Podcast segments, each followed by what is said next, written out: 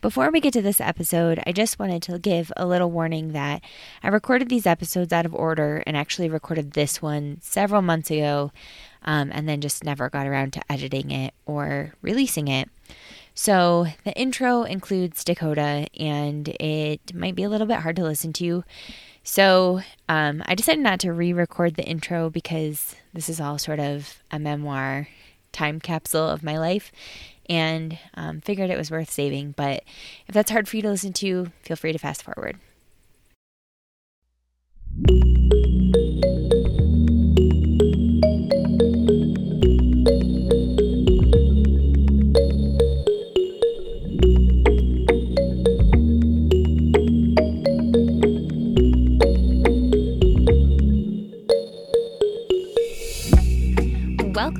For another episode of Adventures from the Van. I am Jenny, and I'm joined here with my furry little co host, Dakota, who has just turned 10 years old. I can't even believe it. Kind of crazy to think about all of the places we've been and things we've seen and stuff we've done, um, and all with my little companion right here by my side. So, um, we are coming to you from southern Utah, which I feel like is always where I'm at, where I'm recording these podcasts. But I have been trying to record as many as I can in a row so that I have a few stocked up and um, we're ready to get back to the storytelling.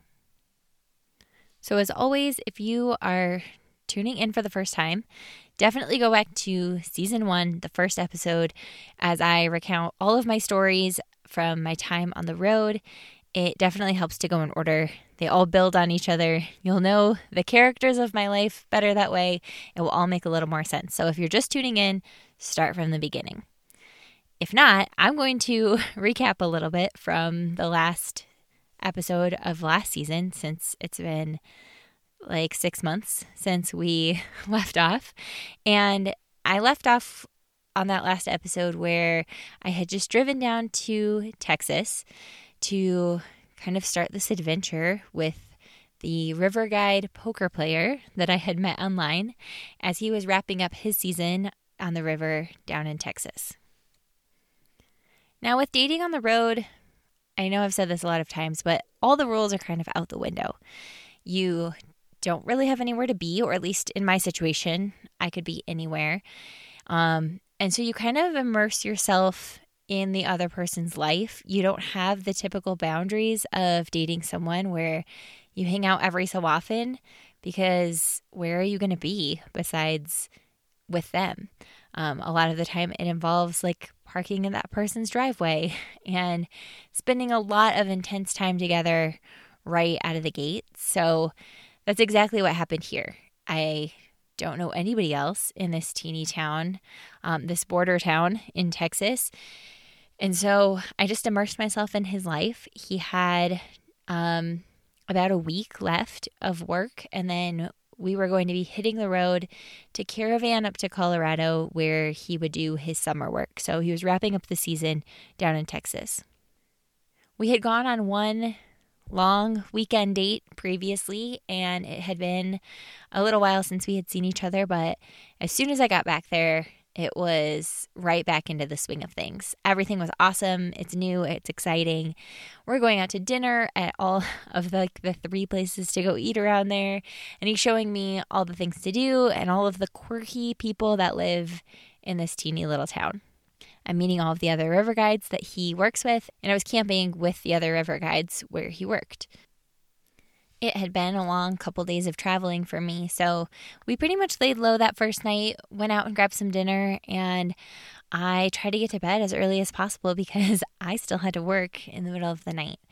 Um, so early morning rolls around and there isn't great service for me down in Terlingua, but where he worked, there was Wi Fi. So I get on the Wi Fi, I'm able to work, except as soon as everybody else started to wake up and get on the Wi Fi, the speeds just crashed, absolutely slowed down. I got kicked off in the middle of teaching a lesson, and I go into full on panic mode. Um, the company that I worked for was very strict because they were based in China, and you didn't have a whole lot of second chances if you messed up, if your internet wasn't stable, anything like that. So I'm in the middle of a lesson and I keep getting kicked off the internet, and my students are getting frustrated, and I'm freaking out that I'm about to lose my job. At one point, I realized that I can get a better signal if I have the door open. So I'm like sitting outside the van trying to get connected. And the last two classes of my morning are an absolute disaster. The river guide came to check on me after my last lesson, and I was like, This is not going to work for me to stay here. I have to figure something else out. I have to work tomorrow. Um, I'll be lucky if I still have a job tomorrow, but this is not okay, and I don't know what to do. So, luckily, he was able to arrange with some friends that I go stay at their house where I could use their Wi Fi and work for the next few days before we hit the road. So, crisis mostly averted. Um, after I was done working, it was about time for him to go to work. And he wasn't going to be on the river that day, but instead was going to be taking a group out on ATVs.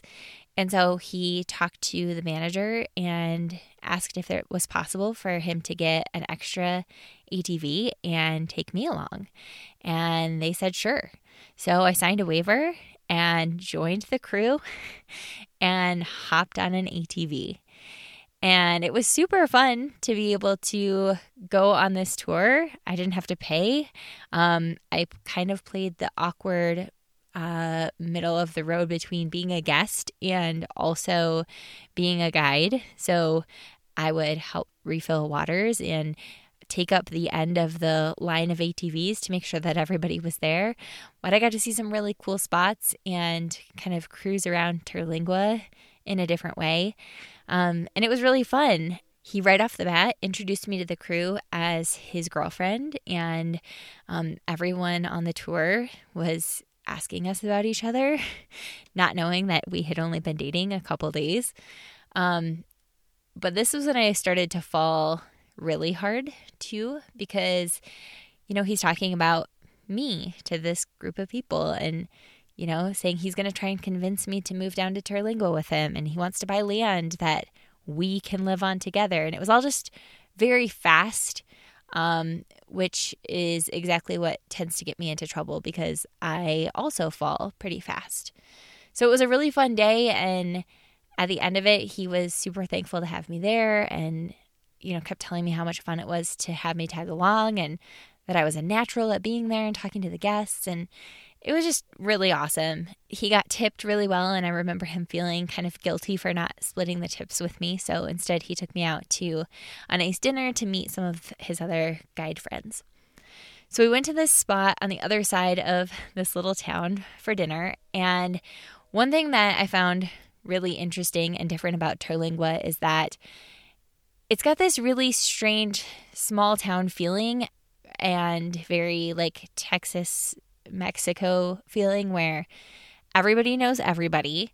Um, like no one locks their doors. You just leave your keys in the car. It's super quiet. Um, and then everyone's got a dog and everyone lets their dog just roam the town. Uh, Dakota would not even know how to begin to function in a situation like that. So we go out to dinner and we take his truck to get to this restaurant. Um, I let Dakota out, but I don't feel comfortable with her just roaming. She doesn't handle like sitting around groups of people with food very well. And she has some dietary restrictions where she's not allowed to eat food given to her by other people. So uh, I didn't feel comfortable letting her be a Terlingua dog. And we ended up just keeping her in the truck while we went into dinner. So we go inside, we have dinner, everything's great. Um, a, a little while later, we come out after dinner and realized that it had rained while we were in dinner and everything was wet. It's dark at this point, and we're walking back to the truck and I see a car leaving the parking lot, and in the light from the headlights of this car, there's a silhouette of a dog. Like I said, dogs are just roaming all over the place. But I stopped and said to the river guide, like, wow, that dog looks just like Dakota. It's really long legs, just kind of lanky and awkward. Um, and we get to the truck and we open the door, and there's no Dakota inside. Now, the back window of the truck, like the little one that looks into the truck bed, that's like half a window that slides over, we had left that open so that it was so Dakota would have a breeze and she could see outside.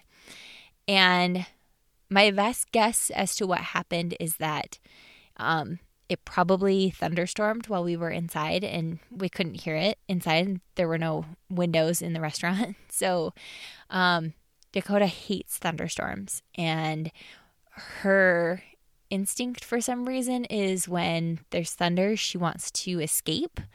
So I'm guessing that it thundered and she squeezed her way out of the back window of this truck and then was just out in the parking lot. And luckily, Dakota doesn't have an escape bone in her body. She doesn't care to like run away.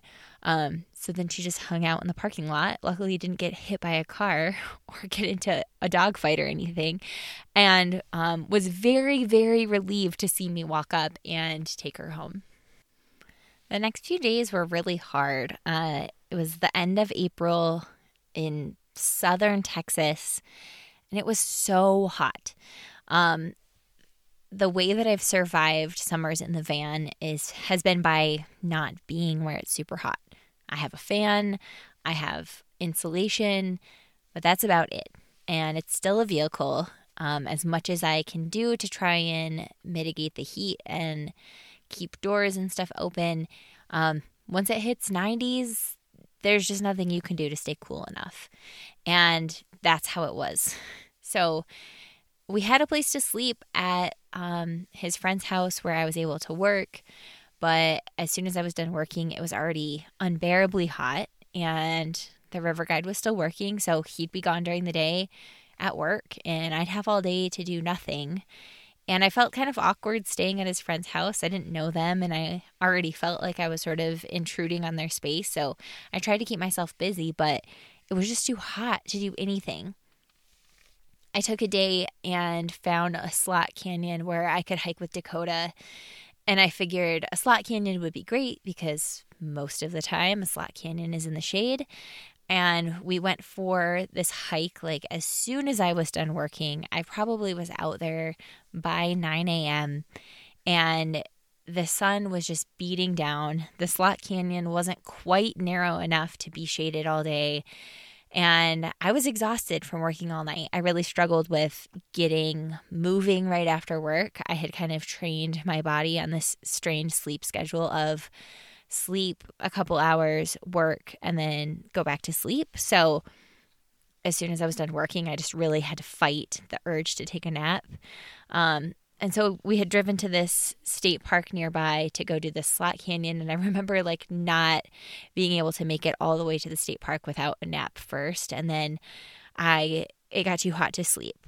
So i take dakota for this hike in the slot canyon and it was so hot and the sand was so hot that i could tell dakota was uncomfortable walking in the sand and her and i would just run from one patch of shade to the next. And I was counting down the seconds until we were heading to Colorado. I couldn't stand being in there anymore as much as the people were fine and like the culture was interesting and I liked being there with a river guide.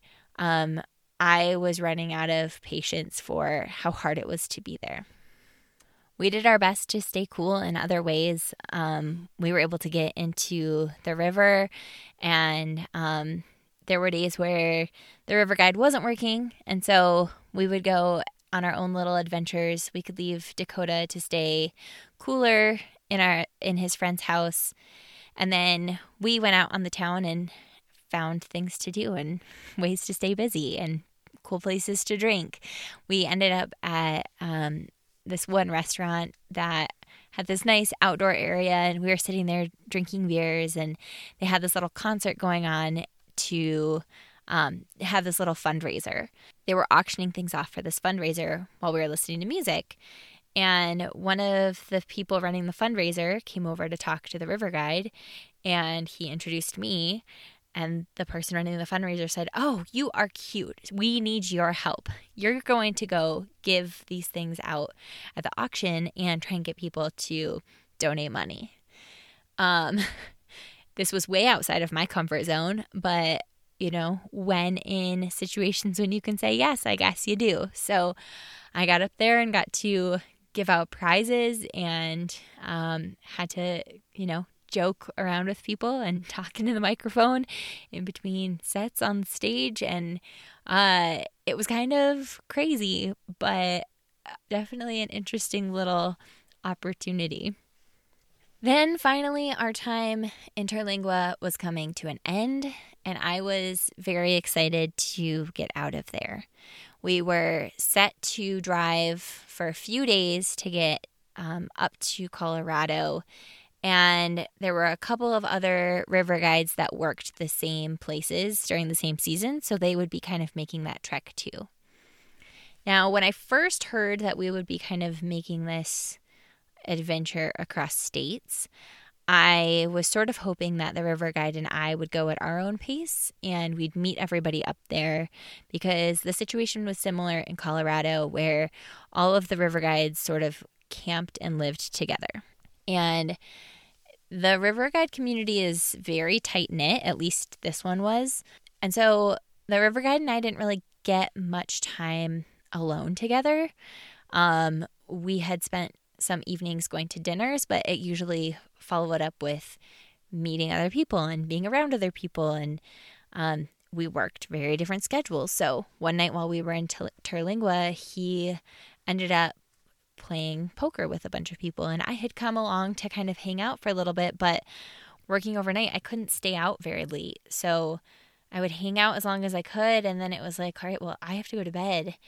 Um, and I had navigated this weird schedule while dating other people before, but it was still kind of new and definitely tricky. I couldn't really blame him for not wanting to leave when I had to leave. But at the same time, it was still kind of hard with dating somebody new and not really knowing them well or being able to trust them that, like, I would leave and go home and leave him up to go do whatever he was going to go do. So that's exactly what happened. I had been hanging out while he had been playing poker, and then I took off. And turns out he came back at like two o'clock in the morning, and poker had turned into going to the bar and meeting up with friends. And it was really a hard situation for me to get used to, and not one that I felt super comfortable with.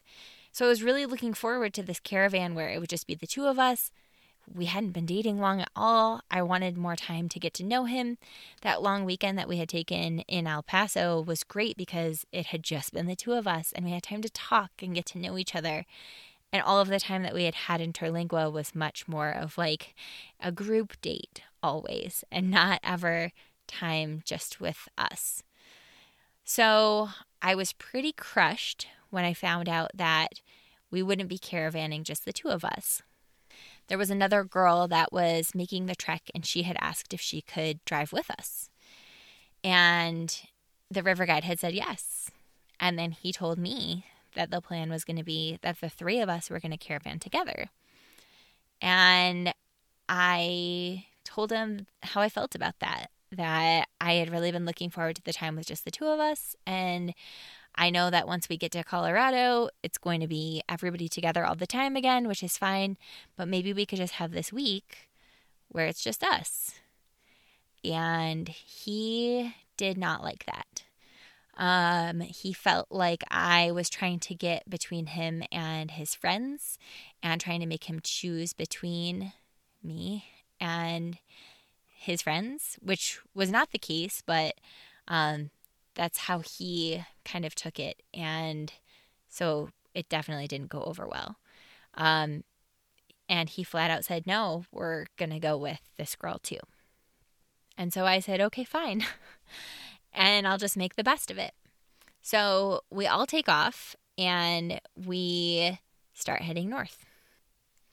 Now, I know I've made this sound like I kind of just said, okay, that's fine, but it really was more like quite a big fight. And so we take off from Terlingua and we head a couple hours north and we stop at his friend's place for the night. We actually ended up going to what's called a star party, where we got to go to an observatory and look through a bunch of telescopes at the stars. And it was really fun. But of course, it wasn't just the two of us, which would have been an awesome date. It was the two of us and that girl and his friend. And we had gone out to dinner before that, and it was like he was paying for me and this other girl, and it just it just was uncomfortable for me. It didn't ever feel like it could just be the two of us. So between all of the fun, there's this underlying stress that's just kind of building. I had said that it would be fine, and I can feel myself resenting him and this other girl. And so um, the fighting was always just kind of there. We kept on going and we end up stopping next at a spot that I had stayed at just outside of Carlsbad Caverns. And we get there and there are all these cool little caves that I had not explored when I went because I was by myself and they're kind of fenced off so that no cows fall down inside of them. And uh, exploring a cave alone just didn't sound fun to me. But he had been there before and went into these uh, fences and we kind of all explored down into these caves and it was really fun. And again, it was us and this other girl. And I could just tell how frustrated I was getting by the situation. So I decide, you know, I need to cool off. I'm going to go for a run. He was going to go for a walk. And we were going to come back and everything was going to be fine. So we do. And I come back and we hang out for a little bit. And I have to go to bed and get ready to work again in the morning. And of course, we're back to the situation of I wish that he'd come to bed with me or hang out with me, but I also understand why somebody wouldn't want to go to bed at 7 p.m. And so he stayed out at the campfire with this other girl. And looking back, like, I don't believe that anything happened between them. I do feel like this was just his close friend and colleague, but starting a new relationship with another person so closely involved definitely made me feel uncomfortable. And we get up the next day after I'm done working and we keep pushing along, trying to make this trek up to Colorado. Um, we start running into the issue of I'm the only person who needs service because I'm working every day as we're making these treks. So now we're meeting up with not only this girl, but a couple of the other river guides, and they all have places that they know they're going to camp that are beautiful and secluded and off the grid with no cell signal. So we get outside of Albuquerque, and this is one of the spots where the spot that we're going to be staying at does not have service. And the river guide has an important choice to make whether he goes to stay with his friends or whether he stays in a really crappy parking spot overnight with me. And we had all met up in Albuquerque to watch the screening of a documentary. The documentary was called The River and the Wall, and it was being screened in Albuquerque. And it was about the wall that was being proposed to be built by President Trump at the time, and a group of people who traveled all along um, the Rio Grande River where the wall was going to be built. And it was a super interesting documentary. Really cool that I got to go along with them. Um, the reason why they went to go see it is because they knew a lot of the people in it. It was filmed in Terlingua for some of the parts. So we went to go watch that. But after that screening, the group went back to their secluded campsite. And I was camping over at a cracker barrel in like the middle of a shopping mall area. So, definitely not a nice place to stay. But the river guide decided to stay with me, which was great. Except that we fought pretty much the whole time. And the next morning, it got so bad that obviously now I don't even remember what we were really fighting about, but it exploded. I basically told him, like, you can take your stuff out of my van and we can never see each other again if you don't care about this, or something like that. And so he took off and left me in the parking lot in Albuquerque. Now, I had my van with me, so I'm not like completely abandoned, but the reason I'm on this route is to be with him and to go to where he's going next. And all of a sudden, he just takes off and is like, Well, I'll see ya. Now, I don't always give up easily or leave when I should or learn lessons the first time. So uh, I just start heading north towards where I know we're supposed to go to Colorado and kind of hope that I hear from him at some point. We didn't really break up, it was more just like a fight, and he drove away. So I decided to blow off some steam and grab my mountain bike and go for a bike ride and then continue my way north.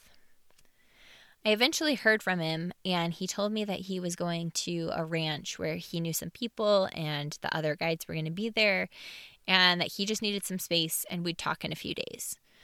So I went on my way, and my first stop was to Taos, New Mexico. And I get to Taos, and I was really excited to get there because I knew people there.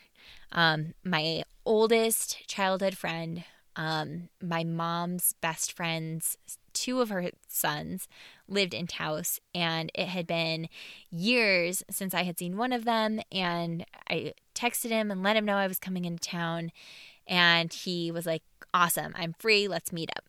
So we meet up at this bar, and we're catching up and having a great time. And I am also stressed and letting loose and drinking lots and lots of beer. um, of course, I have to work in the morning. So we eventually stumble our way back to where I'm staying at his place. And he lived in this hippie commune um, in Taos, New Mexico. Now, he was definitely the outlier of this hippie commune, but I got to meet some of the characters that lived there. Um, and there were all of these animals there. There's a donkey, there's a bunch of turkeys, some dogs. And we hang out for a bit later, and then I'm like, I have got to go to sleep. I've already stayed up way too late. I'm going to sleep for like an hour and a half, which um, I tend to make some of these bad choices as I'm working overnight. And I have to get up and work in the morning. Now, just like in Terlingua, there's no cell, cell signal here at all. But there's Wi Fi. So my friend tells me to just pull your van um, next to the kitchen area where the router is, and you should be able to get onto it from your van, which is great because I was teaching English at the time. I needed to be on camera. It needs to be quiet. They need to be able to hear me. So it's not a job where I could just like work in a kitchen, especially like a communal kitchen like this place has, I really do need to be in my own quiet space. So, like 2 a.m. rolls around and I move the van next to the kitchen and I cannot get on the Wi Fi. So, I go sit in the kitchen, turn the light on, Wi Fi is working great, everything is good until other people start to wake up and they come into the kitchen and I'm sitting there in this kitchen where I know absolutely nobody. Um, strangers are walking in and out. People are talking to me. Um, a donkey comes right up to the door. and meanwhile, I'm trying to like totally play it cool on the computer screen. Like nothing is happening. It's all fine. And finally, some guy that lives there comes into the kitchen and starts chewing me out. Whose van is this? Who's parked in front of the door? You're not allowed to park here. And while he's yelling at me, I'm speaking to some student across the globe, like, this is a cat. And I'm like trying to get this guy to stop yelling at me while also not like breaking out of teacher mode because, again, it's really easy to get fired from this job. Um, and I need this job. So I'm having an absolute panic meltdown. I'm sure I was like profusely sweating as people are yelling at me. Two people come and stand right next to where I'm teaching, and they're like giving directions to somebody. And it was just absolute chaos. Somehow I survived. Uh, I did not get fired that time either. And my friend comes into the kitchen, and I'm like, this is not going to work. Um, I can't do this. I can't stay here. I have to find another place to work from tomorrow. This was a disaster. Please tell this angry man that I'm sorry for parking in front of the kitchen. So we I so I don't end up staying there again. I found another place to stay the next night. But while I was in town, um, I got to hang out with both of my oldest friends. It was so nice to catch up with them. And it was a really good distraction from the relationship shambles that I was in at the time.